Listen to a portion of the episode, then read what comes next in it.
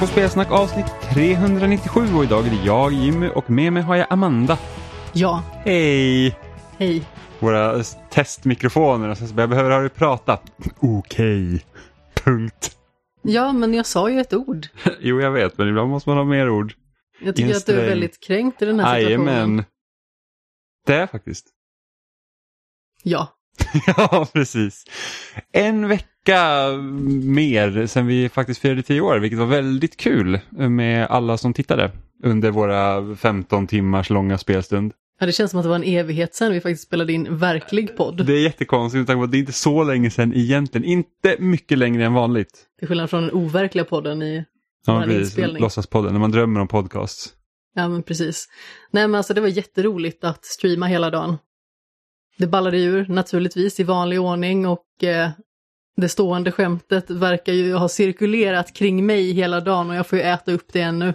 I dubbel bemärkelse. Skalad korv måste jag ändå säga är en, en, en besynnerlig sak som vi har fått uppleva. Men alltså grejen är ju att ni spann verkligen det här totalt ur proportion. Det är så himla orimligt. Dagen innan inspelningen så berättade pappa för dig att det var en tjej som skalade korv åt mig på Hultsfred när jag följde med dit när jag var jätteliten. Alltså jag var tre, fyra år gammal och typ satt på pappas axlar under vissa konserter. Eh, och det är liksom en företeelse som bara har hänt en gång.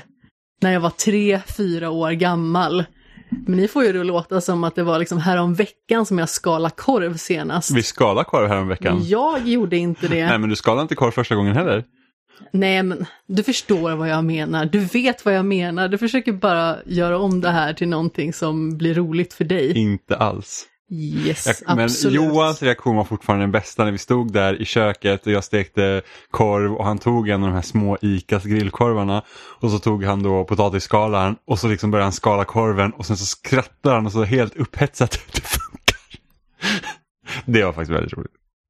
Eh, men för er som missar vår stream så kan ni se mestadels allting på Youtube. Vi hade ju lite otur där med att Youtube sparar 12 timmar av streamen och det tänkte inte någon av oss på när vi stoppade och eh, var klara för dagen så att jag laddade inte, eftersom vi inte spelar in lokalt heller för att min dator inte är tillräckligt kraftig för att liksom klara av att spela in och streama samtidigt. Eh, och vi laddade inte ner klippet på en gång när det var klart så när Youtube hade processat klart så är det numera 11 timmar och 55 minuter så slutet är inte med helt enkelt. De sista tre timmarna och fem minuterna. Ja men precis så att eh, men ni kan se det mesta. Ni kan se mig vara jättenervös när jag spelar Hades.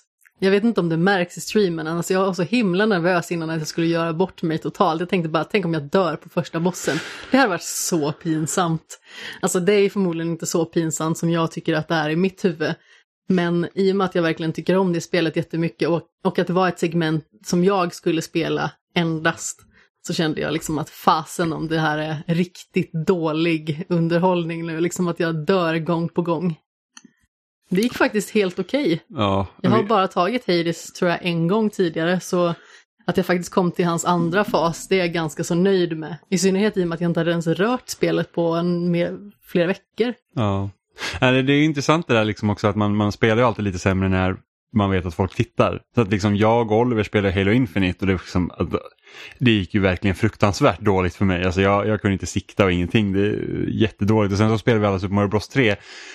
Dock måste jag ändå säga att den fördröjningen det är i Pro-kontrollen till Switch, liksom den uppkopplingen mellan kontroll, Switch och sen TV, den liksom är ju tillräckligt stor för att det ska bli störigt. Alltså segmentet med Super Mario Bros 3 måste ju varit dagens lågvattenmärke för det här är ju ett spel som jag har klarat oräkneligt antal gånger liksom. Och från att jag var liten till att jag var vuxen, så det var liksom inte att jag bara klarade när jag var liten och inte rört spelet liksom på 20 år. Utan det här är ju någonting som jag har återkommit till och spelat, nu är det kanske några år sedan, kanske två, tre. Men det var ju liksom ändå inte så länge sedan som jag spelade det. Så jag blev ju helt paff när vi testade det dagen innan och det var så illa synkroniserat verkligen. Mm. Helt horribelt. Och nästa gång man ska köra gamla spel på Switch då får det bli istället för att ta via Ja, när det är så precisionskrävande så får man nästan ta minikonsolen och köra för då tror jag att eftersom det är trådare kontroller så borde det vara bättre. Jag vet inte om det fungerar bättre när man om man skulle ta eh, USB-C-sladden från eh, till Pro-kontrollen till Switch, jag undrar om delayen kanske försvinner. Det här tänkte jag faktiskt inte på. Jag har ingen aning, jag är så illa tekniskt bevandrad verkligen. Mm. Ja, men det, det, så här, det blir ju alltid en fördröjning när du kör saker trådlöst. Det är ju inte lika bra som med, eh, med sladd. Men eh, det är bara så det är. Nej, men det var verkligen jätteroligt att eh, streama. Alltså vi har inte gjort det riktigt tidigare. Vi har haft lite Let's Plays och sånt där. Och jag tror Johan någon gång typ kört Space Engineers eller liknande. Men vi har liksom aldrig gjort en sån här stor grej. Så det, det, det, var faktiskt väldigt kul. Så jag hoppas att vi kommer med jämnare mellanrum kunna streama lite spel. Ja, och även kunna göra lite mer, vad ska man säga, rimliga streamdagar. Alltså när vi kanske bara spelar två, tre timmar också.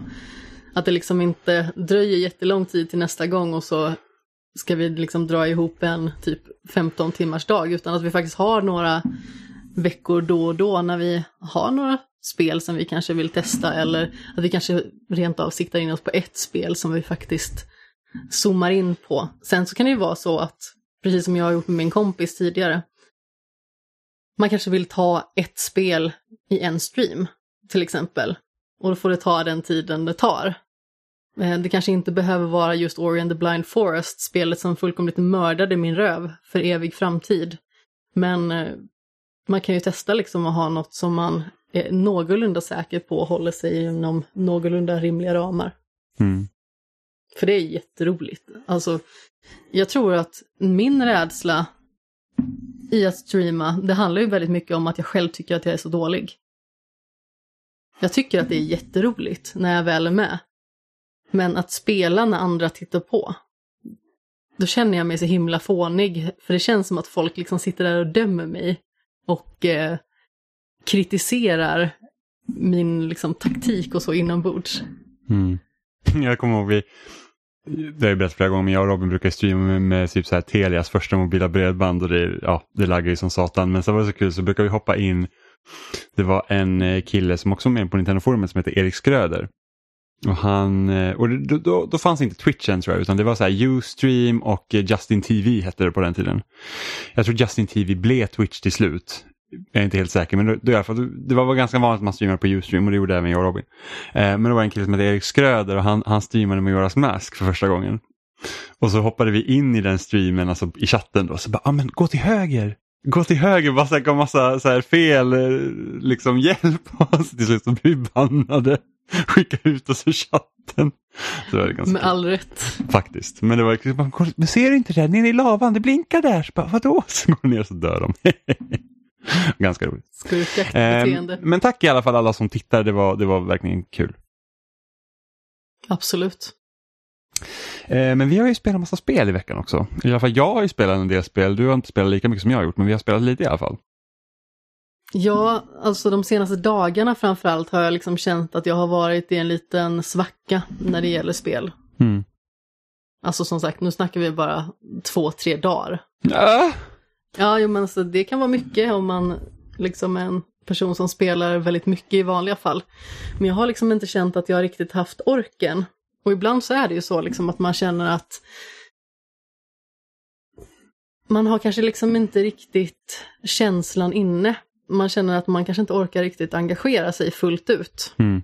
Så då får man liksom försöka göra det bästa av situationen och göra någonting som kanske är lite lugnare och som kanske inte kräver lika mycket av en. För att spel kräver ju liksom någonstans att man faktiskt interagerar med själva liksom handlingen eller mekaniken. Det kan vara liksom vad som helst eller både och för den delen. Liksom. Mm. Ja, Jag kan ju vara inne i så här typ att rätt som det så känner jag så här att oh, jag måste liksom ha någonting att jag måste ha någonting att göra. Så att nu till exempel, jag, jag är fortfarande mitt uppe i Tales of Arise till exempel.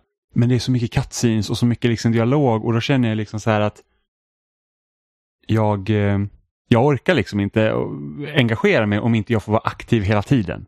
Så jag behöver ha något liksom där jag Ja men typ så här, sitter och spelar multiplayer-spel där man skjuter massa, då, då får jag liksom aktiv hela tiden. Men liksom att, att, att typ köra ett mer så här narrativt drivet spel när det är mycket text, då blir så här bara, ah, då blir man så trött så att man, liksom, man hänger liksom inte med längre. Nej, Men alltså när man har haft en period där man kanske spelat mycket berättelsetunga spel där det är mycket text eller där det är mycket dialog.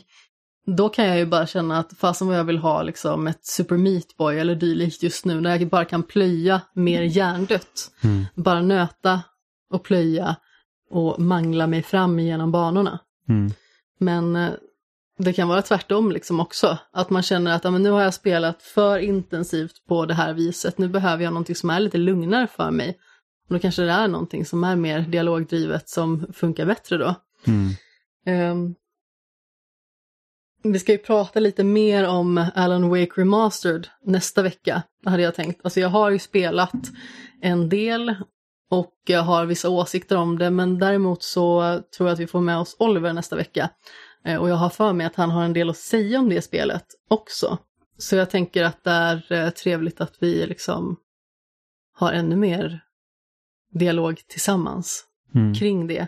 Eh, och sen så hade det varit kul för mig också att klara ut det innan jag pratar om det. För att jag har kommit så pass långt i berättelsen att jag har bildat mig en uppfattning. Men inte så pass långt att jag har kunnat på något vis få till en helhetsbild än Mm. inför min recension. Kommer aldrig glömma i Alan Wake för jag, jag försökte alla achievement i det. Och Det eh, termosar, ja, eller? 99 termosar har jag tagit 98. Och jag har ingen aning vart den sista termosen är och jag kommer ihåg det för att det var det var ju 2010 så det är ju 11 år sedan nu men, men jag kommer ihåg att jag, jag tror att det kanske är på episod 4 eller 3. För att det är någonstans där jag har säkert tagit upp termosen och inte sparat eller jag har dött. Och sen har jag inte gått tillbaka och hämtat den för jag körde på svåraste då. Ja, förlorar man allting då? Man, förlor, man förlorar allt som man har tagit upp ja, från checkpointen. Så att man måste liksom komma, man måste liksom manuellt spara. Jag vet inte om det går manuellt spara, men man måste i alla fall komma Nej. liksom så att man, man får en checkpoint eller någonting sånt. Så att du måste liksom klara den. Så att då har ju säkert jag gått, tagit upp termosen för att jag följde en videoguide.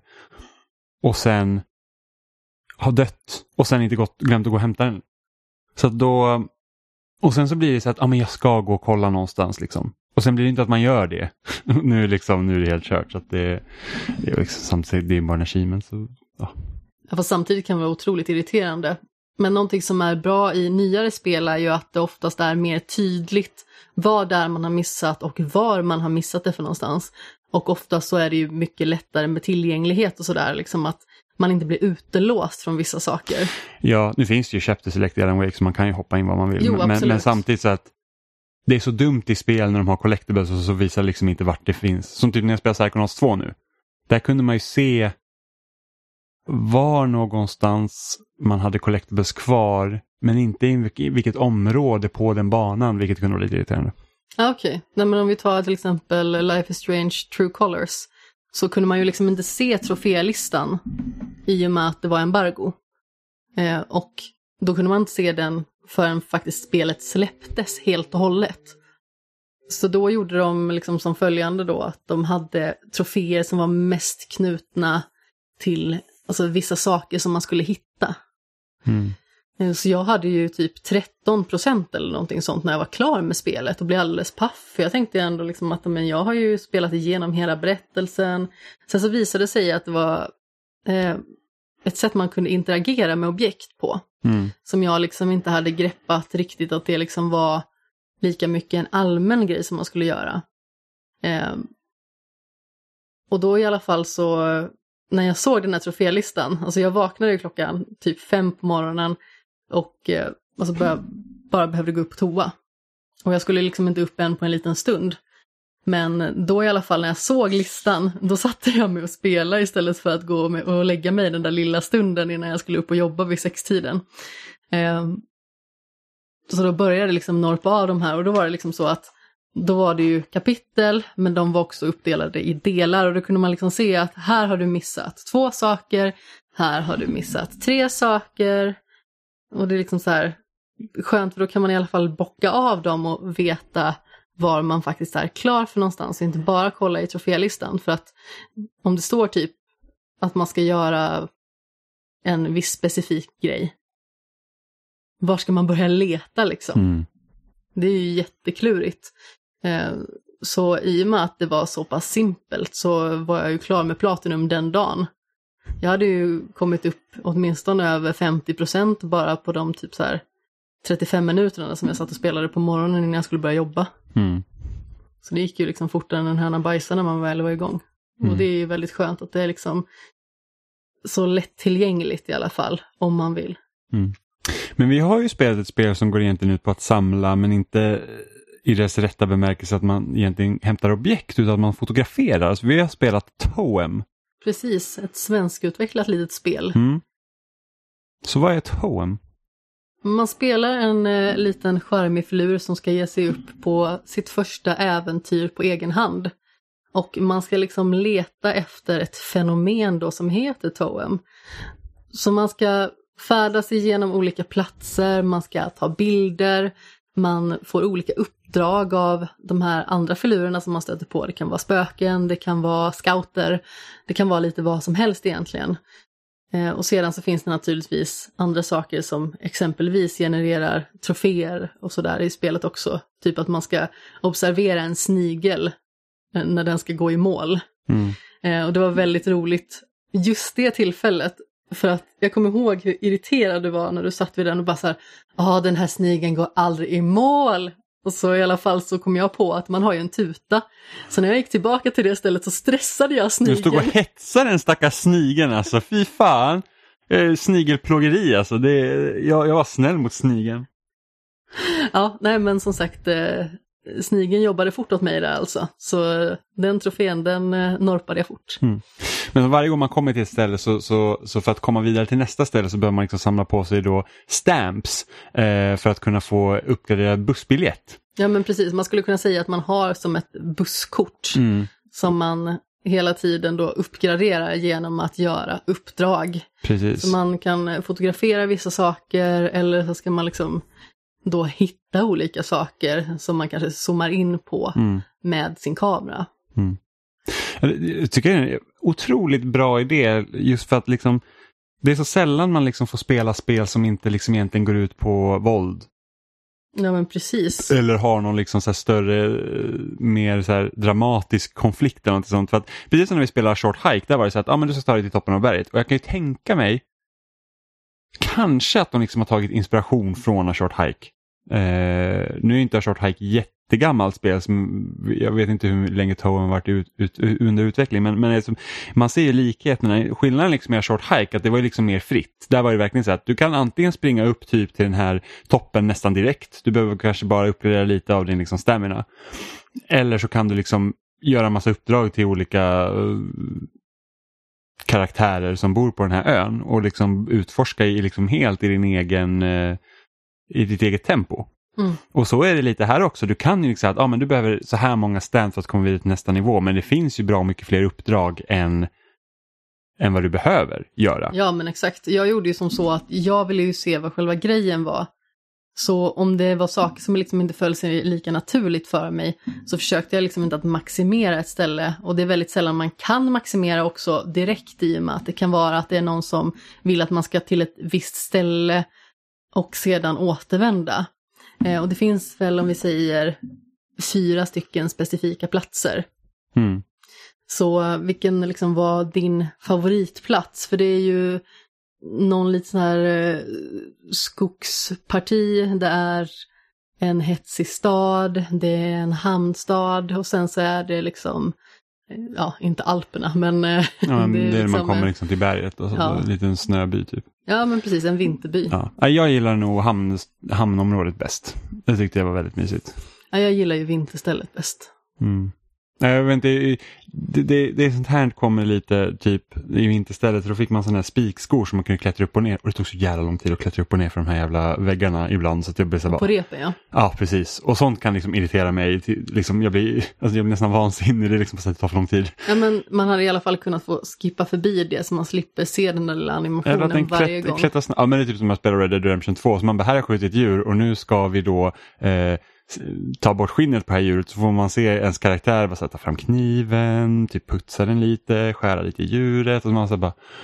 "Ah." Ingen har någonsin flott så långsamt. Nej men precis, och inte för att det, det, liksom, det stör, stör ju inte spelet på den nivån. Det, bara, Åh, det är ospelbart, men det är bara en sån här liten grej som man så här, mm. Och man nästan drar sig för att liksom, nu måste jag klättra upp dit, jag vet jag måste upp dit. Eller Jag typ, försökte hela tiden vara så strategiskt som möjligt bara för att jag liksom skulle kunna slippa den klättringen Mm. ibland. Men ibland så är det också så eftersom de här uppdragen man har, det är inte alltid självklart vad man ska göra utan det kan vara ganska diffusa eh, ledtrådar. Så att det blir liksom, de tar liksom inspiration från den klassiska picka-klicka-spelen. Liksom att det är typ så att, ja ah, men, typ, du behöver se det här eller någonting sånt. Och man så bara, okej, vad är det liksom, var någonstans på banan kan jag hitta det?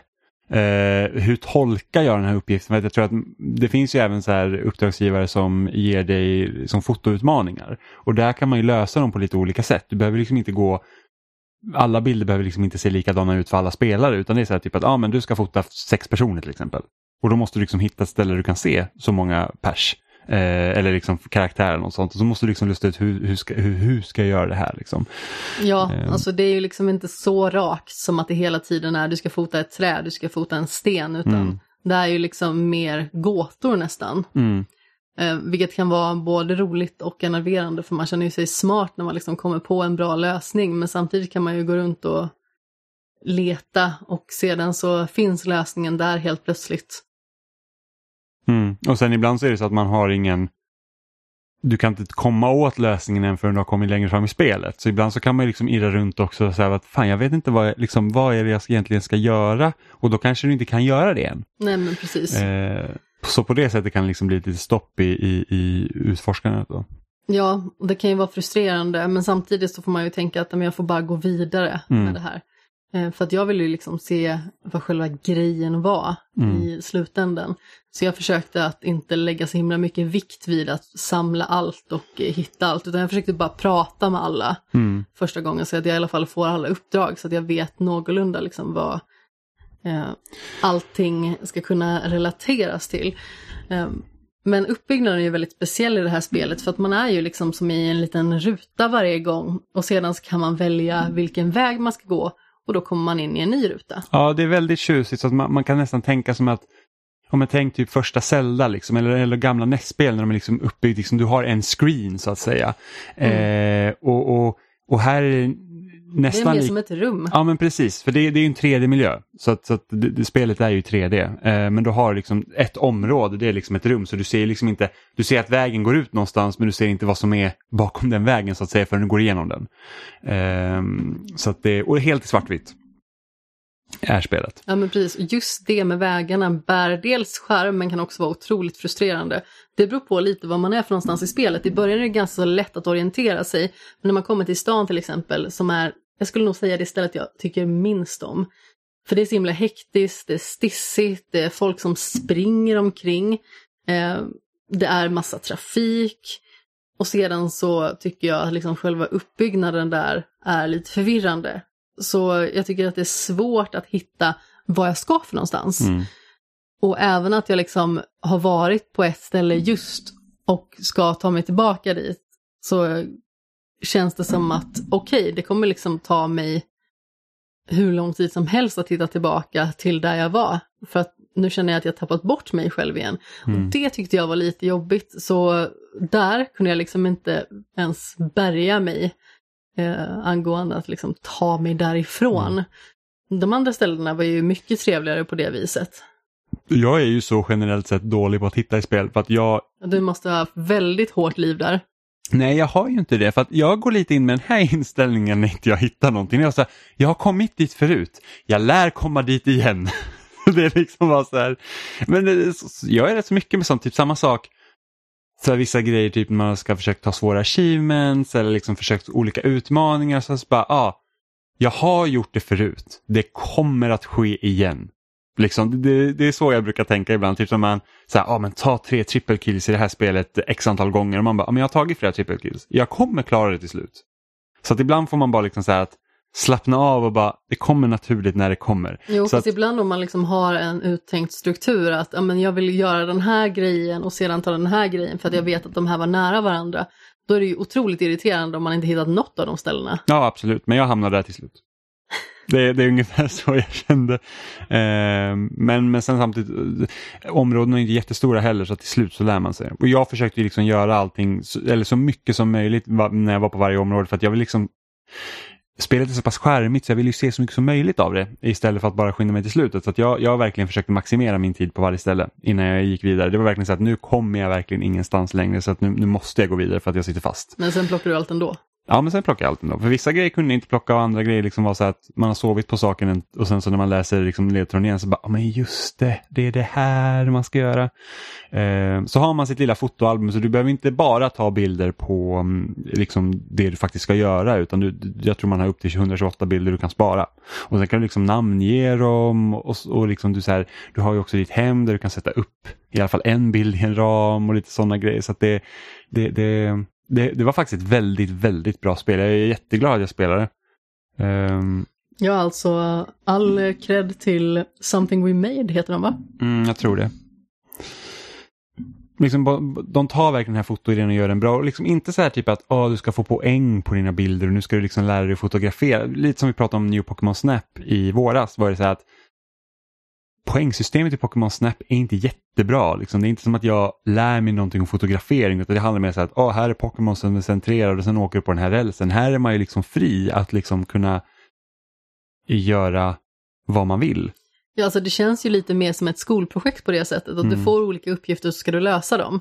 Medan alltså Pokémon Snap som inte jag har spelat alls, jag tyckte att det såg så himla tradigt och inte alls belönande ut.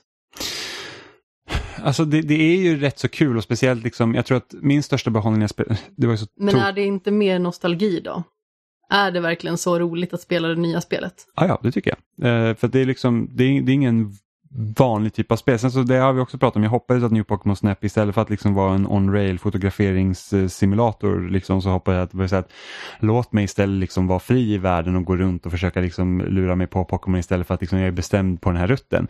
Men samtidigt, jag, jag tyckte det var jättekul liksom när, när man kom längre in i spelet och sen så typ eh, man kunde åka så dag eller natt och beroende på hur, hur liksom eh, de olika parametrarna såg ut så kunde det visas olika Pokémon och varje gång man liksom såg någonting nytt så man bara oh, det här är något annat. Och sen så liksom, jag har ju ändå spelat Pokémon.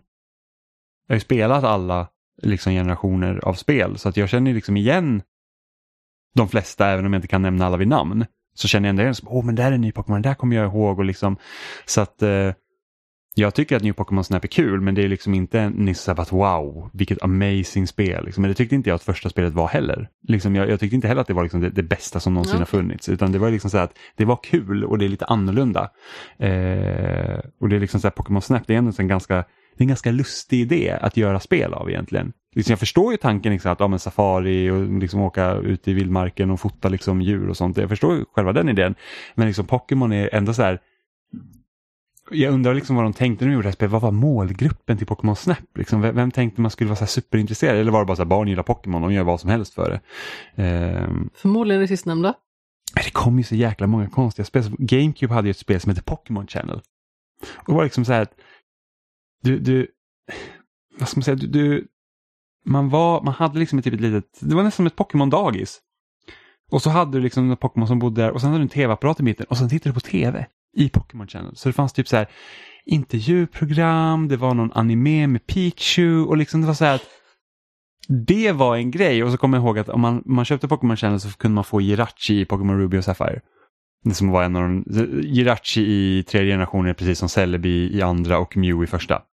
Eh, men så Pokémon Channel också här, väldigt märklig idé. Liksom så här, att, och det var typ, när du startade spelet så kunde du inte se allt på en gång utan det var liksom så här, så här, det var ett avsnitt om dagen för den här animen och sen så var det typ så här, vissa program gick på vissa dagar och man så bara, va, varför? Vad är syftet ja, men liksom, med det här? Vad, vad är liksom meningen egentligen? Liksom, alltså idén är jätteknasig. Eh, och jag kommer inte ihåg liksom riktigt vad man gjorde i spelet. Liksom, vad, vad, förutom att titta på tv, vad gjorde man? Jag, jag kommer inte ihåg om man typ kunde ge så här, Pikachu någon så här leksak eller om man kunde få föremål och liksom ge sina Pokémon. Så otroligt märkligt spel. Det låter så. Mm. Men eh, Toem har också lite samma lite samma aura som Chicory hade, som jag spelade tidigare år. Det här med att liksom att det är väldigt kreativt och du liksom mm, utmaningen går mer eller mindre att lösa små ledtrådar, små pussel istället för att liksom så här, åh men nu ska jag gå och typ mörda 30 stycken eh, fiender och få XP och levla upp. Eh, så att, så att eh, nej, måste säga att det var otroligt, väldigt väl utförd idé måste jag säga. Absolut. Men eh, ja, alltså vi har ju spelat, eller jag har i alla fall spelat lite mer, så jag, jag har ju spelat lite Super Monkey Ball. Eh, som vi pratade om, jag tror det var E3 de visade upp det va? Första gången Super Monkey Ball Banana Mania. Det kan ha varit. Jag tror det var det i alla fall och jag blir så här, åh vad kul, liksom en samling med de tre första Super Monkey Ball för att jag har inte spelat Super Monkey Ball. Eh, och det var liksom en riktig sån här hit på, på GameCube. Så GameCube är bästa konsolen som finns. Eh, och jag har inte spelat Super Monkey Ball där så att jag var jätte så här, peppad på att oh, men nu ska det bli Super Monkey Ball här och det är så införbenat jävla svårt. Alltså jag tror att jag skulle bli galen när jag satt och spelade för att Ja, det trodde jag också att det skulle bli. jag tror storyläget så, eh, är ju mestadels från Super Monkey Ball 2 tror jag. Och då har man så här, jag tror det finns typ sju eller åtta världar och sen så har du tio banor på varje värld du ska ta dig igenom. Och sen så i, i Super Monkey Ball då så, så, så har man ju, det är en apa i en boll som rullar på banor. Precis som det där labyrintspelet som man hade när man var liten, du vet att få träkulan i, i, Det liksom, som bara mål. typ heter labyrint. Jag tror det. Jag tror det heter labyrint. Eh, så det är ju vad Super Monkey Ball är. Så du styr ju inte bollen. Du styr banan. Så att du vinklar banan genom att och, och få bollen att rulla då. Och då är det ju... Och då är ka men kameran är fortfarande knuten till bollen. Och det är det som gör det svårt. Liksom för att, för att du har aldrig riktigt bra överblick om vad du ska. Och, och det är liksom svårt att styra banan. Alltså vissa banor är så pass knasiga så det är så bara, hur ska jag ens kunna planera vart jag ska landa här? För det är liksom, det är typ så här, ja men du åker rätt ner för en backe och sen så är det typ en, en, en cylinder som går rätt upp i luften så du liksom ska rulla upp och Du ska ha så hög fart så du rullar upp på. Och sen ska du kunna landa på toppen. Och liksom bara så att jag har inte tillräckligt mycket kontroll för min boll så att jag liksom ska kunna liksom med säkerhet kunna landa där uppe. Sen kan man ju säkert göra det om man blir duktig. Jag är inte det. En av de roligaste grejerna var ju en bana som du tyckte var jättesvår. Och där skulle man liksom åka över en supersmal bro. Och liksom ha full fart då för att åka igenom den här portalen, eller vad man ska säga, Mm. man kommer in i. Och du hade typ fem sekunder kvar eller någonting och du var så himla nära att åka över portalen. Ja, ja gud ja. Och sen var det en annan som hette, en bana som heter Seesaw Bridges som jag tror jag skulle bli helt galen på. För då var det så här att ja, men det är som en seas- hela banan är som en seesaw.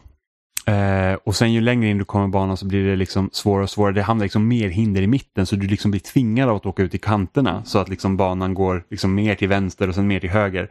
Och det är bara att blir det för mycket vinkel åt en vardera sida så glider man ju av. För du kan inte, alltså du har inte tillräckligt mycket momentum för att liksom kunna vända det och sen åka upp igen. Så att hela den grejen måste man så jag var så här, åh, jag höll på att bli tokig. Eh, sen är det typ de roligaste grejerna är ju minispelen.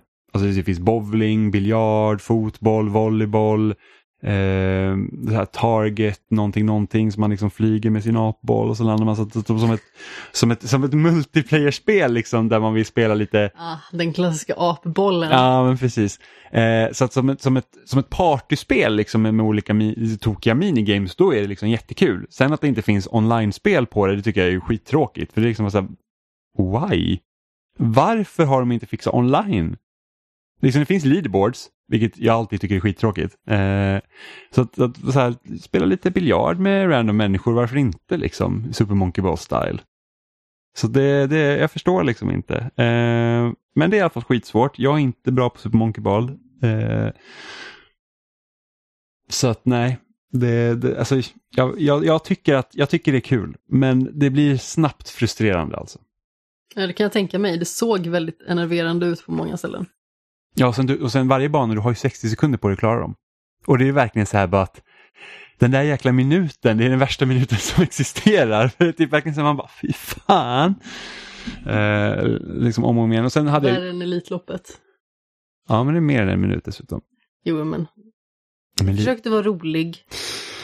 Eh, vad var det jag skulle säga? Man har... ehm, jag tappade helt vad jag skulle säga. Apbollar. Ja, jag vet. Apbollarna. Nederlands apbollarna alltså. Ehm, nej, jo, jag hade önskat att eh, det fanns ett bättre retry-system i det. För att nu är det så att om, om du känner så att det här går inte bra så måste du liksom glida ner banan och så måste man åka ner till botten och så bara åh du förlorar och sen så får man liksom börja om. Jag hade hellre haft typ som var i Trials HD eller någonting sånt att du, så här, du har en knapp och då hamnar du direkt tillbaka till början på en gång. Så du behöver liksom inte sitta och vänta i någon liten, liten laddningsgräns. Det är inte jättelånga laddningstider men så här liten. Och man så här, bara, ah, jag ska bara vara så här, det går dåligt, låt mig börja om på en gång. För att ju mer man måste vänta där så ju mer enerverad blir man också. Så blir man otålig. Och, det är av samma anledning som jag typ inte körde time trials i Mirror's Edge speciellt mycket. För att det tog så här 40-50 sekunder att ladda in nya banor igen när det gick dåligt. Och så bara, oh, jag misslyckades ett hopp, måste ladda om. Och sen så bara, ja, ska man sitta och vänta och då blir, hamnar man liksom ur fas och man är inte i form längre och sådär. Så att det, det hade jag väl önskat att få i spelet. Jag avskyr sådant. Det är så himla frustrerande när man liksom inte kan få bara starta om när man vill. Man måste liksom göra en manöver av det. Jag har för mig att det här eh, Trackmania Turbo som jag spelade under eh, presidentvalet. eh, det har jag för mig var liksom sådär, du trycker på en knapp och så är du tillbaka till starten direkt. Mm. Då var det verkligen så här, då är det bara att mata på de här banorna. Och då känns det liksom inte lika, jag vet inte, orättvist mot den som spelar. Mm. Ja, men det är så här, tänk om Super Meat Boy inte hade liksom börjat om på en gång när man dör. Det hade aldrig blivit en hit. Mm. Men samma sak med Trials HD, liksom. hade man inte kunnat börja Det om? kanske hade blivit en hit ändå naturligtvis. Nu drog jag det liksom till absurdum. Serien hade varit dödsdömd. Nej men alltså, det är ju liksom en del av Super Meat Boy. Mm. Att det är liksom så kvickt. Du dör och sedan återuppstår du direkt och sen så är det bara att hoppa igång igen. Och på så vis kan du bibehålla ditt flyt. Och kan du inte bibehålla det flytet, då tappar du liksom så himla mycket i känsla. Mm. Ja, precis. Man liksom, det det är som att man värmer upp och sen så måste du hålla i igång liksom för, att, för att inte tappa det. Så fort du har liksom en, en längre paus då, liksom, då kallnar man. Man, liksom blir, man blir sämre.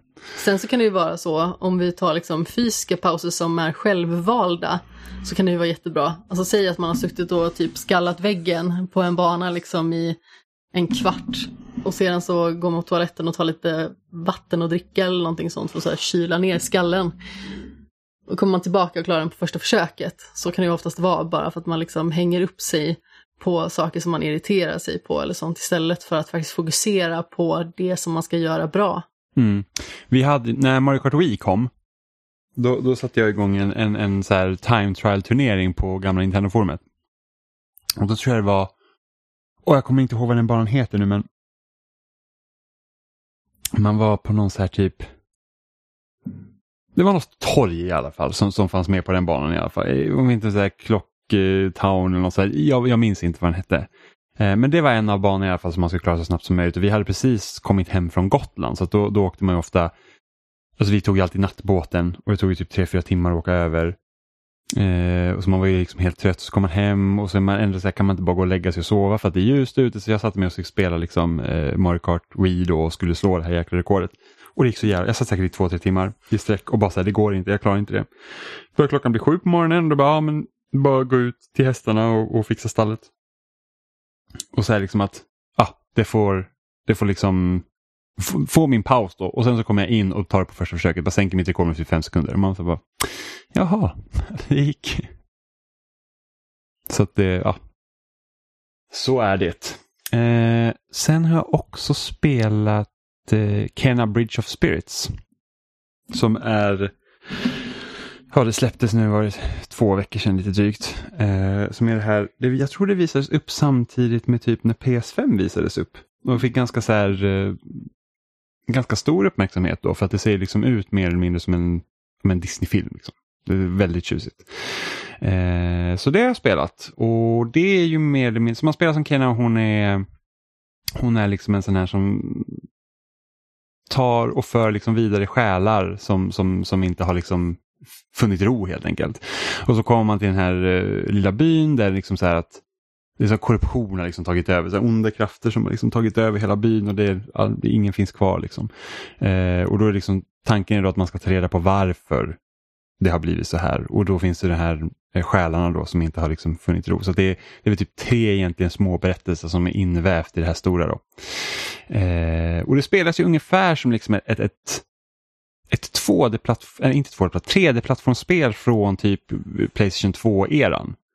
Så att, så att typ har man spelat så här, ja men G- Ratchet Clank de första, eh, Jack and Daxter, mer likt Jack and Daxter det första än vad det är liksom Är Kenna om Dark Souls kom på PS2? Ja, men lite så faktiskt. Och där, där är det ganska kul för att om, om man tänker hur stor påverkan Dark Souls har haft på en mängd olika spel. För att innan Dark Souls kan jag inte liksom komma på ett enda liksom så här actionspel där man slåss med axelknapparna. Så att man svingar liksom svärdet med axelknappar och det, liksom, det förstörde helt för mig i början på det här spelet för att det ser ju ut det ser ju ut liksom, det ser inte ut som ett Dark Souls-spel om man säger så. Så att jag försökte hela tiden slåss på fyrkant. För att det är liksom det, det jag är van med. Det är så man slåss i spel som ser ut som det här. Men det, det gör man inte utan det är liksom Dark Souls eh, slagsmål. Så att säga. Eh, och det är svårt. Det är inte ett jättelätt spel. Alltså jag sänkte ner svårighetsgraden till easy sen för jag, säga, jag kan inte liksom sitta fast på en boss 20 gånger. Jag måste liksom komma vidare. Alltså det ser liksom inte ut som ett spel som vill göra en till åtlöje. Nej, men det är ungefär som när man spelar första Ori och man säger bara varför är det här så svårt nu helt plötsligt? Det är skitsvårt. Precis, varför gör du så här mot mig när jag älskar dig? Ja, men precis. Och det här är ju också liksom svårt. Bossarna kan vara riktigt jäkla kluriga också. Sen hjälper ju inte det liksom att man själv måste vara ganska precis. Liksom. Man, man, har ju sin lilla typ Gandalf-stav och sen så har man en pilbåge och sen har man lite andra krafter. Eh, och, liksom så att, och, och bossarna har ju ofta punkter på sig som är deras liksom weak points så att säga. Och, och, och det, det, där kan du liksom skjuta dem då så att de eh, stagrar lite. Och där måste man vara jätteprecis medan bossarna säger bara oj jag missade mitt slag på typ två meter men du tog skada ändå för att av någon anledning så borde du göra det. Ja men det känns lite som när man står på bowlingbanan en dag och det känns som att allting är emot den och man måste vara så himla precis. Gör man minsta lilla misstag så straffas man skithårt och så står någon två banor bort som får strike på allt och man vill bara mörda den jäkeln. Ja. Men det var så jäkligt, en av de första bossarna i spelet, det var ju så här, typ någon vargliknande uh, sak. Och den, när den liksom går in typ i sin tredje fas då, så liksom, då gör den ett utfall, så den liksom flyger typ mot dig och ska den ta tag i dig med, med liksom klorna. Och det är så att man ser att den missar, alltså det är liksom så här att det är inget snack om saken, det är inte så här typ att åh oh, bullshit den missar mig och sen typ kanske liksom klonuddade liksom hälen utan det, det är verkligen så att den missar. Det är typ tre karaktärer mellan mig och bossen och den får ändå upp mig. Eh, så det är skitstörigt och sen så har man så här att precis som i, i den här typen av spel så kan man också blocka och parera. Men det är bara det att den pareringen som finns i Kenna den är, den är inte alls bra. Timingen är jättekonstig för du har liksom som, typ som en bubbelsköld runt omkring dig och det är så du parerar också. Så den måste liksom jag, jag, lärde mig aldrig parera, liksom. det, var, det var mer tur när jag lyckades med det och, och, och mot de svårare bossarna känns det nästan som ett krav att man liksom ser till att man lär sig den mekaniken helt enkelt. Men jag tror att det var bra av dig att du faktiskt sänkte svårighetsgraden till easy för att jag såg liksom hur otroligt sur du var och det var ju mycket mer harmonisk när du faktiskt spelade ja, ja. på en snällare svårighetsgrad. Så... Och då tror jag att du gillade spelet lite mer än vad du gjorde i början. Jag vet inte, jag tror nog att easy är nästan lite för lätt. För att det liksom, då, då blir det då, då, då, blir striderna, för att de vanliga striderna, alltså utanför bossarna på normal, de var liksom, de, var ut, de kunde vara utmanande men de var fortfarande roligt. På Easy blir det lite för lätt. För det är liksom så att okej okay, men nu, nu är varenda strid, det är mer som ett irritationsmoment för att det, liksom, det ger ingenting.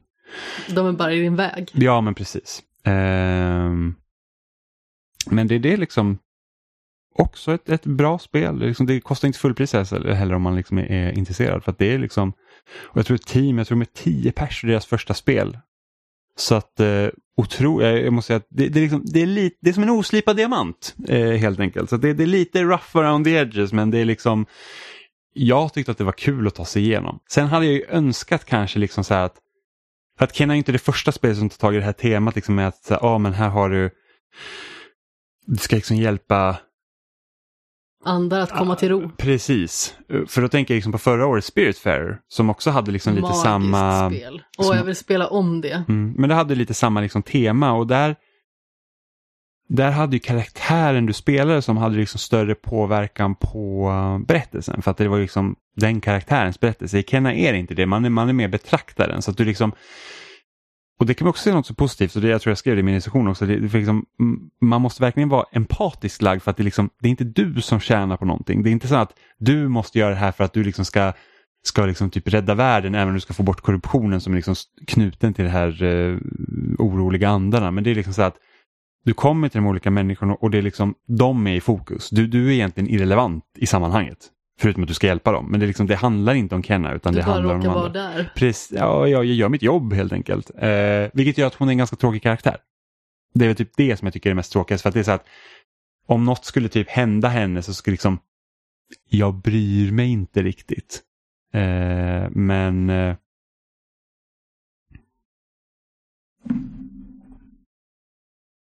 Men det är liksom Nej, jag tyckte ändå det var spännande att ta sig igenom. Dock om man liksom så här jag tycker Spiritfarer är ett bättre spel. Jag tycker att Spiritfarer också behandlar ämnet mycket bättre. Um, men sen det, det är jättesnyggt, alltså karaktärsmodellerna ser ut som Disney-karaktär i princip och sen Sen tycker jag i och för sig att miljöerna och så, det kan bli lite liksom, de känns lite generiska. Alltså det är liksom så här, du, du har liksom, det är så här lummiga skogs, skogspartier i princip och allt ser nästan likadant ut. Alltså det kommer till liksom vissa specifika bilder om man säger så, när det zoomar ut lite grann. Där man kan tycka att det ser otroligt fint ut. Ja, det är tekniskt imponerande. Men det... samtidigt så, om vi liksom går runt i miljöerna i allmänhet, alltså när du faktiskt fysiskt springer runt, mm. då ser det ju ganska så ospännande ut. Ja, men det är liksom så här, det är generisk, alltså det känns som generiska skogar om man säger så. Det är så att det finns inget utmärkande här, vilket jag tycker är lite synd. För att det liksom blir så att det är nästan så att man har tagit, och alltså här kommer det låta så himla stumt, men det känns lite som att så här, vi har utvecklat det här spelet, vi har hittat liksom stockträden och så har vi liksom använt dem.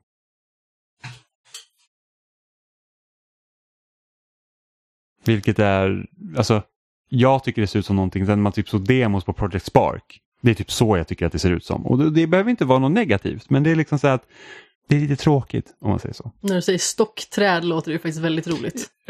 ja, faktiskt. Men det är så här typ att det här är liksom ett trädasset som vi inte har gjort utan vi har köpt det och sen så kan vi använda det till Vilket inte är fel. Det är jättemånga som gör så. Men eh, liksom lite team såklart. Men det är liksom så att det, det, blir, lite, det blir lite tråkigt. Ja, det kan jag tänka mig. Alltså jag har inte spelat det. Eh, jag har ju gjort så lite nu den senaste tiden att eh,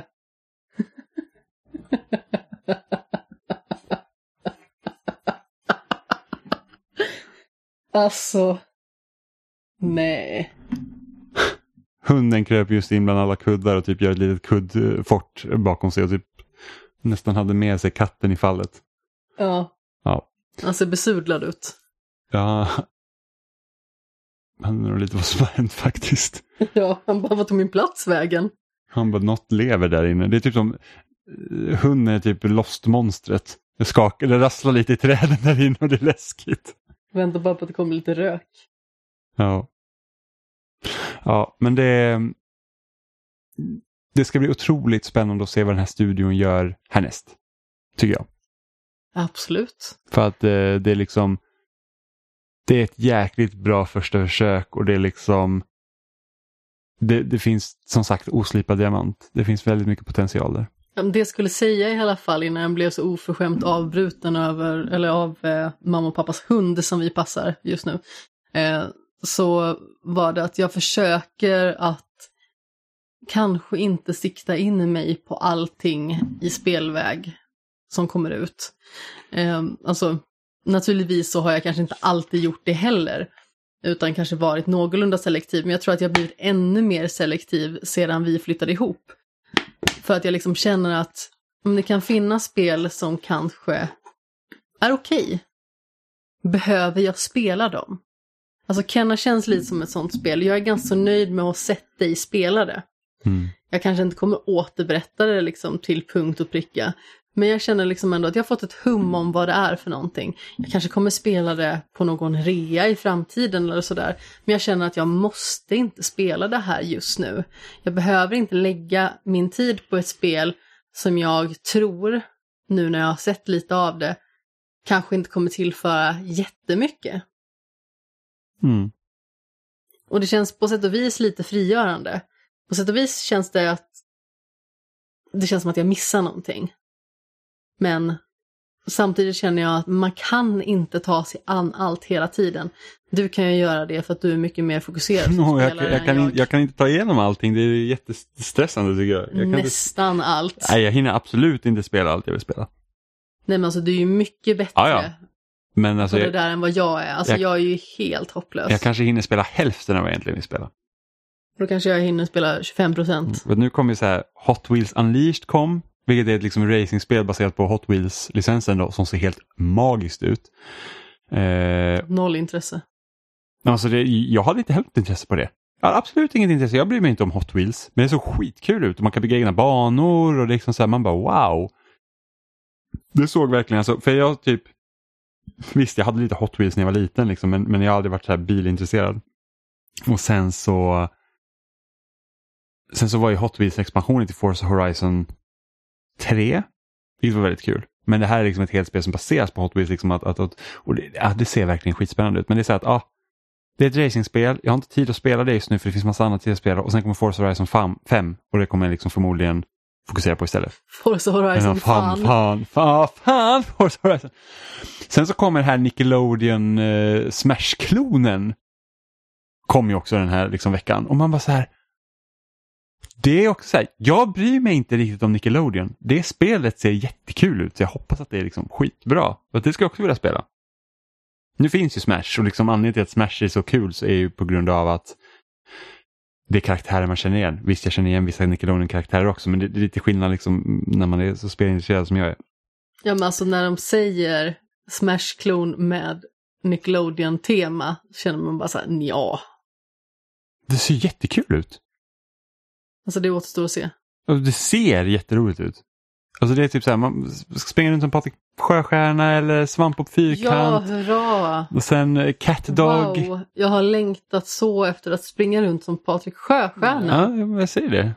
Nästan som i verkliga livet. Det, alltså det, är liksom, det, det ser, för att vara ett licensspel, det, liksom så man säger att när var det senast man liksom så här, oh wow, Nickelodeon, så ser det liksom oförskämt bra ut. Jag har nog aldrig äh, tänkt wow Nickelodeon. Men Nickelodeon var ju skitkul när man var liten. Typ såg på, jag vet jag, när man, ibland när man var hemma hos mormor så, som kunde få så här, hon bodde i ett komma hem-hus, så ibland så fick man så här, ibland hade de bara nya kanaler helt enkelt som man typ fick ha på prov. Och det, någon gång var så här Nickelodeon. Så det var liksom, man sitta och titta på barnprogram en hel dag. Eller Cartoon Network. Också kul. Alltså jag föredrog ju Cartoon Network alla dagar i veckan. Ja, det gjorde jag också. Men det var ju mycket för att det fanns liksom Scooby-Doo, det fanns Snobben bland annat. Som jag kollade på jättemycket. Jag älskar också Dexters laboratorium och jag förstår inte varför för att det är helt horribelt. De bara skriker i den serien. Eh, Och systern är ju något av det värsta jag varit med ja. Sen, visst, är- visst typ Cow and Chicken, visst är det också Nickelodeon, eller Cartoon Network va? Ja, Ja usch jag hatar dem, jag tycker det var så fult tecknat. och I am Weasel och Ja, I are Baboon. Jag hatade Iron Weasel, fy fan vad jag hatade det. Det var hemskt. Edded och Eddie. Ja, hemskt. Hemskt. Alltså det är ju verkligen fruktansvärda barnserier. Alltså jag tyckte att det mesta av det här var väldigt skräpigt. Ja, och fult. Så fult. Det är liksom där, jag vet att jag hade någon kompis där att man ritade typ det var någonting där på 90-talet så man ritade liksom så här typ gubbar med att ögonen stod ut och så var de liksom blodsprängda liksom i, man i profilvy liksom. Eh, skitfula och liksom, det, liksom den auran var det på, Nickel, eller på Cartoon Network där i slutet av 90-talet. Liksom hemskt. Ja. Det som var en jättestor behållning var att det ganska så ofta var Scooby-Doo maraton. Jag Mm. var ju så lycklig. Älskade Scooby-Doo när jag var liten. Mm, jag tyckte också om Scooby-Doo när jag var liten. Ytterligare en förebild inom detektivgenren. Ja, verkligen. Ehm, och så kommer ju Metro Dread kommer ju den här veckan. Vilket jag ser väldigt, väldigt mycket fram emot. Fick lov att avboka min OLED Switch dock, vilket gjorde mig lite ledsen, men samtidigt så att ah, det får vara. det är liksom, jag har en Switch, jag spelar inte så ofta eh, bärbart. Nej. Men ändå, det hade varit nice att ha en OLED-switch ändå. Men, men samtidigt så att nu, nu kommer det också rykten typ veckan att det finns flera utvecklare som sitter på en 4K-modell av switch. Så att det lär ju, det lär ju komma, om inte nästa år så året efter det och förmodligen kanske det, det kanske inte liksom är, är en 4K-switch. Det kanske är liksom nästa switch så att säga. Precis. Switch 2. Men ändå, det var liksom så att ah, det hade varit nice. Och, och egentligen, jag hade nog mest velat haft den där vita joyconsen alltså. De är så himla fina. Jag köpte ju här Spiderman, jag, jag, min eh, Spider, Playstation 4 Pro är ju en Spiderman-konsol. För att den röda kontrollen var så jäkla snygg. Och sen hade jag ingen Pro-maskin heller, så att det liksom, men, men det var just den där För det är kontrollen. så absurt. Varför? Nej, jag tycker bara det är så himla roligt. Den var jättefin den röda handkontrollen. Det var Den är fin. Ja, tjusig. Och så fick jag en Pro PS4 på köpet. När du köpte en handkontroll. Nej, jag köpte ju maskinen men handkontrollen kom ju med. Men jag kände så att jag vill ha kontrollen när jag fick en bra PS4 på köpet. Där också den interna hårddisken gick sönder. Kommer du ihåg det förra hösten? Jag minns. Ja, det var liksom bara åt upp min hårddisk. Ja, ja, det var ju Ghost of Tsushima som mördade din PS4. Ja, det var ju där det började på riktigt. Jag Ghost of Tsushima på sommaren och att det typ frös hela tiden. Och sen så bara så här att jaha. Och så trodde jag det var min externa hårddisk som hade gett upp. Eh, men jag tror det var min PS4 som muppade lite allt där. Och sen så bytte jag ut då min hårddisk i vintras och, och förlorade PT, det var ju det värsta. Och sen så fick jag göra någon så här fulhackning typ för att kunna få tillbaka det så man kunde liksom komma in i äh, Fan, jag minns inte hur man gjorde men det var något man kunde göra så man kunde komma åt sin downloadlist och få ner PT även fast det ska vara bortplockat. Så det, det löste sig till slut. Lyckan var stor.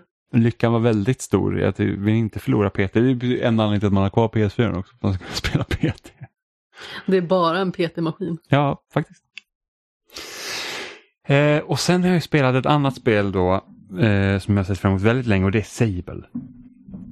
Och det är, om den visas på E3 2018 kanske första gången. Eh, Eller 2019, jag minns inte exakt. Eh, och liksom, jag var så himla liksom tagen av den, hur det ser ut. För det är liksom, nu minns inte jag vad den konstnären heter, men det är liksom, man tar inspiration från en konstnär då, som har en viss stil att rita. Eh, och liksom spelet ser ut så, det är, liksom, det är väldigt tecknat. Ja, serietecknat nästan. Ja, men precis. Och sen så har de gjort så här att karaktären går liksom, de har, de har liksom mindre bilder i sekund på karaktären så att det ser ut som att man rycker lite fram. Liksom, så att det faktiskt ser ut som att man nästan spelar som en, en tecknad film också. Liksom, det, det, är inte, det är inte så smooth som man kan tänka sig att ofta spel är.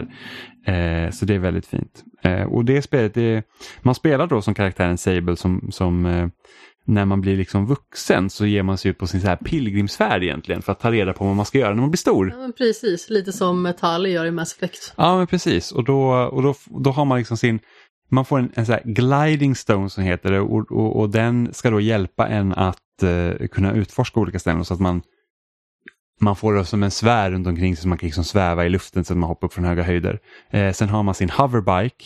Som man liksom, svävarhoj. Ja precis, så man har svävarhojen så man kan åka liksom runt i världen. Eh, och sen så precis som i Breath of the Wild så man i princip klättrar på allting. Så att det är liksom det är det spelet går ut på. Det är liksom, här finns heller inga strider utan det är liksom helt fritt från, från liksom fiender helt enkelt. Ja men precis, alltså, det var ju den största chocken i det här spelet när jag upptäckte att man kan klättra på allting för att jag råkade gå in i väggen och bara Hopp! Ja, och så klättrar den automatiskt. Klättrar! Ja, så det, det, det är väldigt kul och det, och det, det är ett väldigt så här rogivande spel. Alltså jag, jag, jag är lite kluven till det för att det det är liksom så att jag hade nästan önskat att, för att, för att berättelsen är egentligen liksom, det är egentligen inget jättespeciellt. För att precis som jag, när jag spelade demo så är det att allt är liksom textbaserat. Liksom man pratar med folk och så får man liksom ha någon så här inre monolog som Sable. Så det är typ man går fram till en karaktär och bara åh jag såg hans typ buskiga ögonbryn och, och han typ snörpte på näsan och sen så har man liksom, så pratar den personen och sen så Men kanske man precis. svarar någonting tillbaka. Så det är liksom, Men när man svarar då är det liksom inte rakt av ett svar utan då är det mer så här, jag svarade det här och det här till den här personen. Ja, ja men precis. Så det är, lite, det är som en interaktiv novell av den biten. Sen så rör man sig i så här 3D-miljöer i alla fall. Så finns det liksom olika områden i spelet. Så det är helt fritt också. Du liksom, sen när du liksom får ge dig iväg på din svävarhoj och liksom får eh, börja utforska världen så kan du i princip åka var du vill. Det liksom finns inga begränsningar på hur långt du har kommit eller någonting sånt. Så att det så att man, man kan helt enkelt ta det i sin egen takt och sen så får du liksom då du ska ju upptäcka vad du vill göra och för det, det så får man liksom sådana här olika märken då. Så att du liksom för de olika jobbtyperna som finns och sen när du har, ex, sen när du har tre märken av någonting då får du en mask. Och det är masken som liksom avgör vilket jobb du sen väljer i slutet. Eh, så det är det man samlar på helt enkelt. Sen man får typ fem masker av typ, jag vet inte om det finns kanske åtta eller tio. Eh, då kan du liksom återvända hem igen och sen så kan du liksom få liksom gå igenom den här ritualen. Eh, och, och, och, och välja, bestämma helt enkelt. Eh, det konstigaste med det här spelet dock är att när man de här olika liksom då yrkena som man kan välja mellan liksom det är ingen skillnad i vad du faktiskt egentligen gör i uppdragen. Det är inte som att säga, ah, men nu är det machinist liksom. Så här, att, ah, nu, nu håller du liksom, då, då är liksom fokuset på att liksom eh, fixa svävarhojar eh, och bygga liksom sådana. Men det är liksom inget uppdrag som jag faktiskt får göra något speciellt. Det, det närmsta är typ så här att, ah, men det finns typ klättraruppdrag eh, som baseras på att du ska typ ta upp det på lite så svåra ställen. Och då kan man liksom få sin då eh, Parkourmedalj. Ja men typ, typ. Och så kan du få liksom den masken så att du liksom blir som en upptäckare istället. Liksom att, men, men annars är det liksom så att uppdragen är väldigt så att, ja ah, men gå och hämta de här grejerna till mig eller gå till det här stället hit. Så att det är liksom, jag hade önskat att det var lite mer liksom spännande variation i uppdragen. Men det här spelet, eftersom utspelar sig, eller liksom, det är så stort fokus på upptäck, liksom att man ska upptäcka världen. Så att liksom man åker på sin svävarhoj där, liksom, så, så, du kanske är på väg till uppdrag så bara, oh, men där är ett så här, där är ett rymdskepp som har kraschat. Wow, vad spännande. Så går ja. jag dit istället. Men alltså det är väldigt besynnerligt på det viset för att spelet handlar ju väldigt mycket om att hitta sig själv och liksom sitt inre kall. Men samtidigt så är det ju en värld som liksom bär på så himla mycket mystik känns som. Mm. Och där tycker jag spelet är jättebra det här med att, liksom att upp, för, att liksom för att veta vad du ska göra så måste du liksom du måste ta reda på det själv och så får du se vad du gillar helt enkelt. Så då är man liksom fri till att göra vad man vill. Och det är lite så här jag önskar att No Man's Sky hade varit. Nu förstår jag att No Man's Sky inte kan liksom vara, för att det är skillnad på Sable då där man liksom här, här är en karta, en karta de har gjort och liksom placerat ut alla de här sakerna liksom med vilje medan du har No Man's Sky där det liksom finns typ en biljon planeter där man inte kan liksom eh, handgöra varenda en. Liksom. Man kan, liksom, det, det är omöjligt. Eh, men när man liksom börjar spela No Man's Sky och man liksom hittar de här typ översätta stenarna och man hittar de gamla ruiner. Och man bara, wow, det är så himla spännande, jag undrar vad jag ska mynna ut till. Och sen när man har varit på typ 30 planeter och man säger att ah, här är en till sten, här är en till ruin, allt ser likadant ut. Då blir man lite så här, ah, det är inte så kul. Här är det ju inte så. Här är ju liksom alla ställen man kommer till är nytt och liksom så att även när man liksom spelat typ 5-6 timmar in och så man liksom bara wow, fanns det här i världen? Liksom, det här är ju skitspännande. Så att, så att hela liksom hur det är uppbyggt är verkligen jättespännande och jättefascinerande och, och som storyn är ju inte, den är inte diffus på det sättet att, liksom att man säger bara åh vad typ, här var det väldigt öppet för tolkning. Utan det, den är liksom, men man, man, man undrar ändå så här, att, åh, men vart kommer de här rymdskeppen ifrån? Liksom, vad, vad är det som har hänt här? Och, och där tycker jag det påminner väldigt mycket om, så när jag såg, eh, jag tror det var första trailern till Force Awakens. Första eller andra? Ja, men liksom när man är på sandplaneten där i början. Precis, och typ så här, Ray liksom åker på sin svävarhoj och sen så hon och speciellt i början av Force Awakens när hon liksom är i det här rymdskeppet liksom bara letar efter scrap eller någonting så här. Liksom att den känslan har det här spelet. Men jag känner liksom att där typ eh, när jag ser det så tänker jag på Breath of the Wild, Star Wars och Dune. Ja, ja men lite så. Eh, för att det jag önskade med Force Awakens liksom innan, innan man har sett filmen, så, som sagt jag blev ett Star Wars-fans med den filmen och sen så lyckades samma trilogi göra att Star Wars inte är så spännande längre med tanke på att sista filmen verkligen var skit. Sen var inte jag jätteförtjust i The Last Jedi heller i och för sig. Men, Vem är du ens? Jag vet inte, jag tyckte The Last Jedi, jag tyckte den var seg. Det var liksom, det första Force Awakens, jag tycker den är så himla bra verkligen. Um, men... The Last Jedi är en av de bästa Star Wars-filmerna tycker jag. Ja, det får man tycka. Jag vet inte, jag, jag kommer ihåg när jag kom ut ur bilen för att läsa jag var så bara, jag tror inte jag gillar den här filmen. Och det var bara för att den var så här konstigt tempo. Det var liksom så här att jag gillar när det känns som att det går en tid i filmen också, liksom ett äventyr och inte så att det har gått typ tre dagar på de här två och en halv timme. Man så bara, jaha, liksom, det känns som att karaktärerna står och stampar. Alltså liksom. visst, den har ju problem. Alltså vi har ju vissa karaktärer som inte får tillräckligt med utrymme vissa karaktärer som påtvingas utrymme. Men samtidigt så gör den så himla mycket rätt att jag typ glömmer bort de dåliga sakerna. Ja, precis. Den, den gör ju alltså jätte, alltså typ hela grejen med Luke tycker jag är jättespännande. Och det visuella. Ja, precis. Den är jättesnygg också. Men sen så kommer ju... Den jäkla saltplaneten alltså. Ja, sen så kommer Rise of Skywalker och bara så här, typ spyr på hela trilogin och man säger bara, mm, trevligt. Um, men men det, det är så det i alla fall känns, så som Force Awakens fick, eller så hoppades att Force Awakens skulle vara, kommer ihåg, det var typ så här att tänk om Tänk om Ray inte vet om liksom att det finns liksom rymd på det sättet. Nu, nu, nu är det ju inte så i Force Awakens, liksom, de vet ju mycket väl att det finns en rymd. Och liksom, men, jag tänkte, men då är den första trailern man säger att hon typ tittar ut mot horisonten och ser den här eh, rymdskeppet liksom åka upp i skyn. Tänk om, det är så här, tänk om det är första gången hon ser ett rymdskepp. Lite så. Och det är den känslan jag får här också, man hittar de här gamla grejerna. Men så bara, ingen kommer ihåg var de här kommer ifrån. De här rymdskeppen, liksom, det är ingen som vet var de är. Och så får man liksom gå ut, forska och så får man liksom krypa in i dem och hämta liksom och låsa pussel och sådana grejer. Så att det, det är verkligen jättebra och ju mer jag spelar det här spelet, liksom, ju mer växer det på mig också. Jag tyckte det var liksom, jag tyckte det ett jätte, jättebra spel. Tyvärr har jag spelat oförskämt lite av det hittills. För det var ju så att jag spelade klart Toem och sedan så kom ju Sable och jag laddade ner det liksom på dagen. Och sedan har jag för mig att jag skulle liksom samla lite grejer i Toem och innan jag liksom började på Sable och sedan så kom streaminghelgen och när jag väl började med Sable så fick jag kod till Alan Wake Remastered. Mm.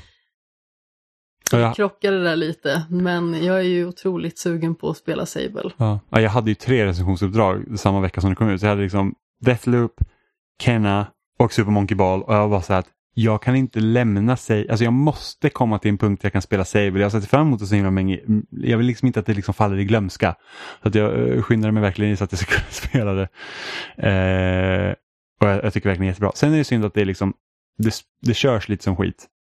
Det är liksom, det, det är hack i bilduppdateringen. Eh, när det liksom börjar bli lite mer eh, vad ska man säga, vissa områden som har liksom lite mer som händer i sig så, så liksom, då åker bilduppdateringen ner jättemycket. Det, är liksom inte, det flyter inte på så bra när man spelar vilket jag tycker det, det tar faktiskt lite från upplevelsen när det hackar och håller på. Ja, och jag har ju lite mer otur med det där. och Ja, som du till och med du sitter på en Xbox One och inte en, En Series. Xbox One S till och med. Ja, eh, så att, att det, det, är liksom- det är jättestörigt och ibland har det varit så typ att ah, men nu ska jag gå och köpa någonting hos den här. Eh, för det är också jättekul, man kan liksom, du kan ju, din svävarhoj du får från början, den kan du ju själv liksom Modifiera. eh, modifiera. Precis, du kan köpa nya delar och liksom kombinera olika delar så de kan liksom se lite ut som du vill. Så det är jätteroligt. Ehm, men där liksom ibland så när man ska gå och köpa någonting så bara, ha, nu ser jag ingenting i den här affären så måste man starta om spelet.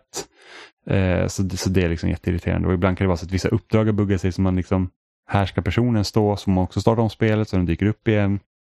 Så det är lite störigt.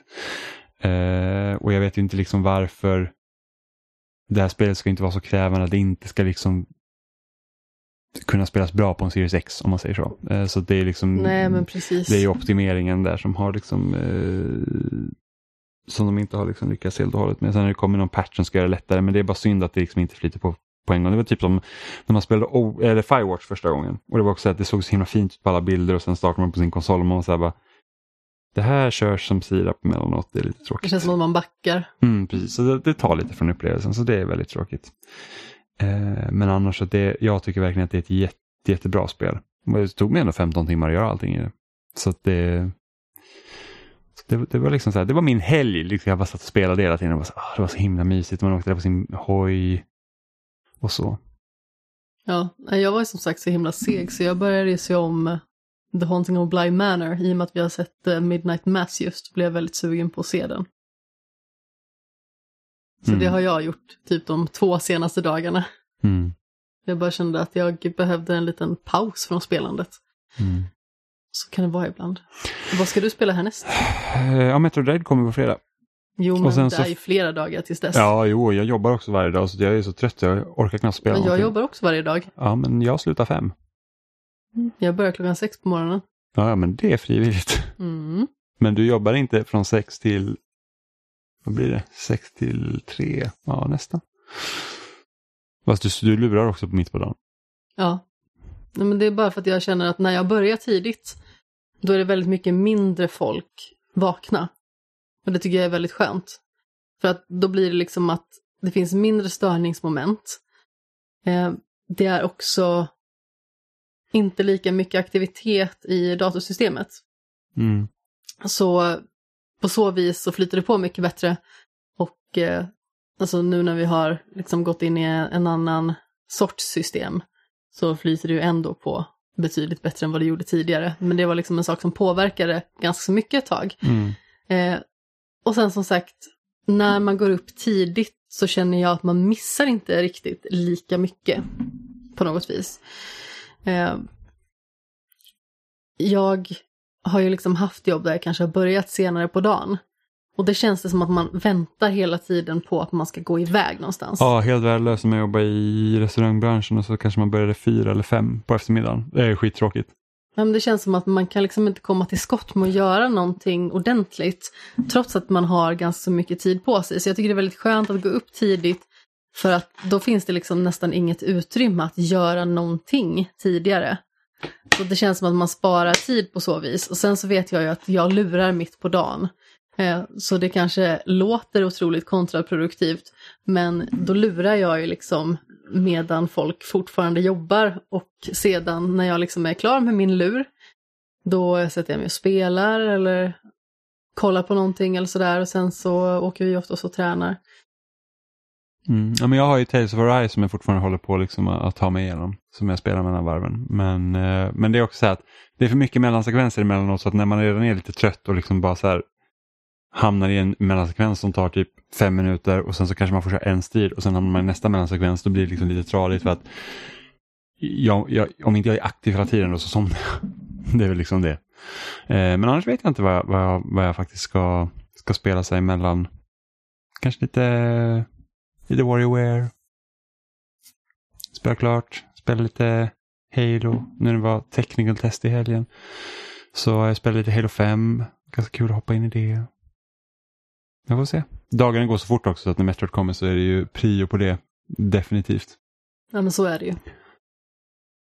Men det, det är också så att de små spelen som kommer emellanåt, för ofta är det inte så att det, det är inte så att det byggs upp veckor av hype, utan eftersom det så kommer det bara. Man bara, hmm. Sen så kommer ju Disco Elysium till Xbox i oktober också. Så att eh, någon gång ska man spela det med. Ja, du har köpt det på Playstation. Ja, jag vet. Men spela det där då, det är väl Mm. onödigt. Ja, jag kanske hellre vill spela på Xbox. Det är ju bara pengar i sjön Jimmy. Mm, jag äger det på PC också, jag köpte ändå på Playstation. Jo, men det är skillnad. Vad är det för skillnad? Att du sitter väldigt sällan vid datorn och spelar. Ja, ja, men jag kan sitta vid datorn och spela. Jag får se, jag vill ha Kina. Snark.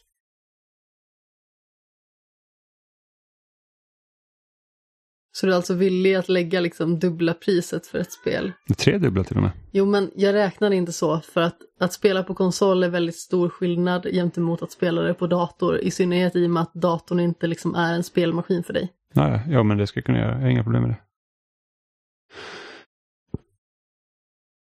Köpte Hollow Knight på... Men då Tre. spelar du det på typ alla plattformar Ja, också. det gjorde jag också. Jag kanske tycker om det så mycket så jag spelar på allt här också.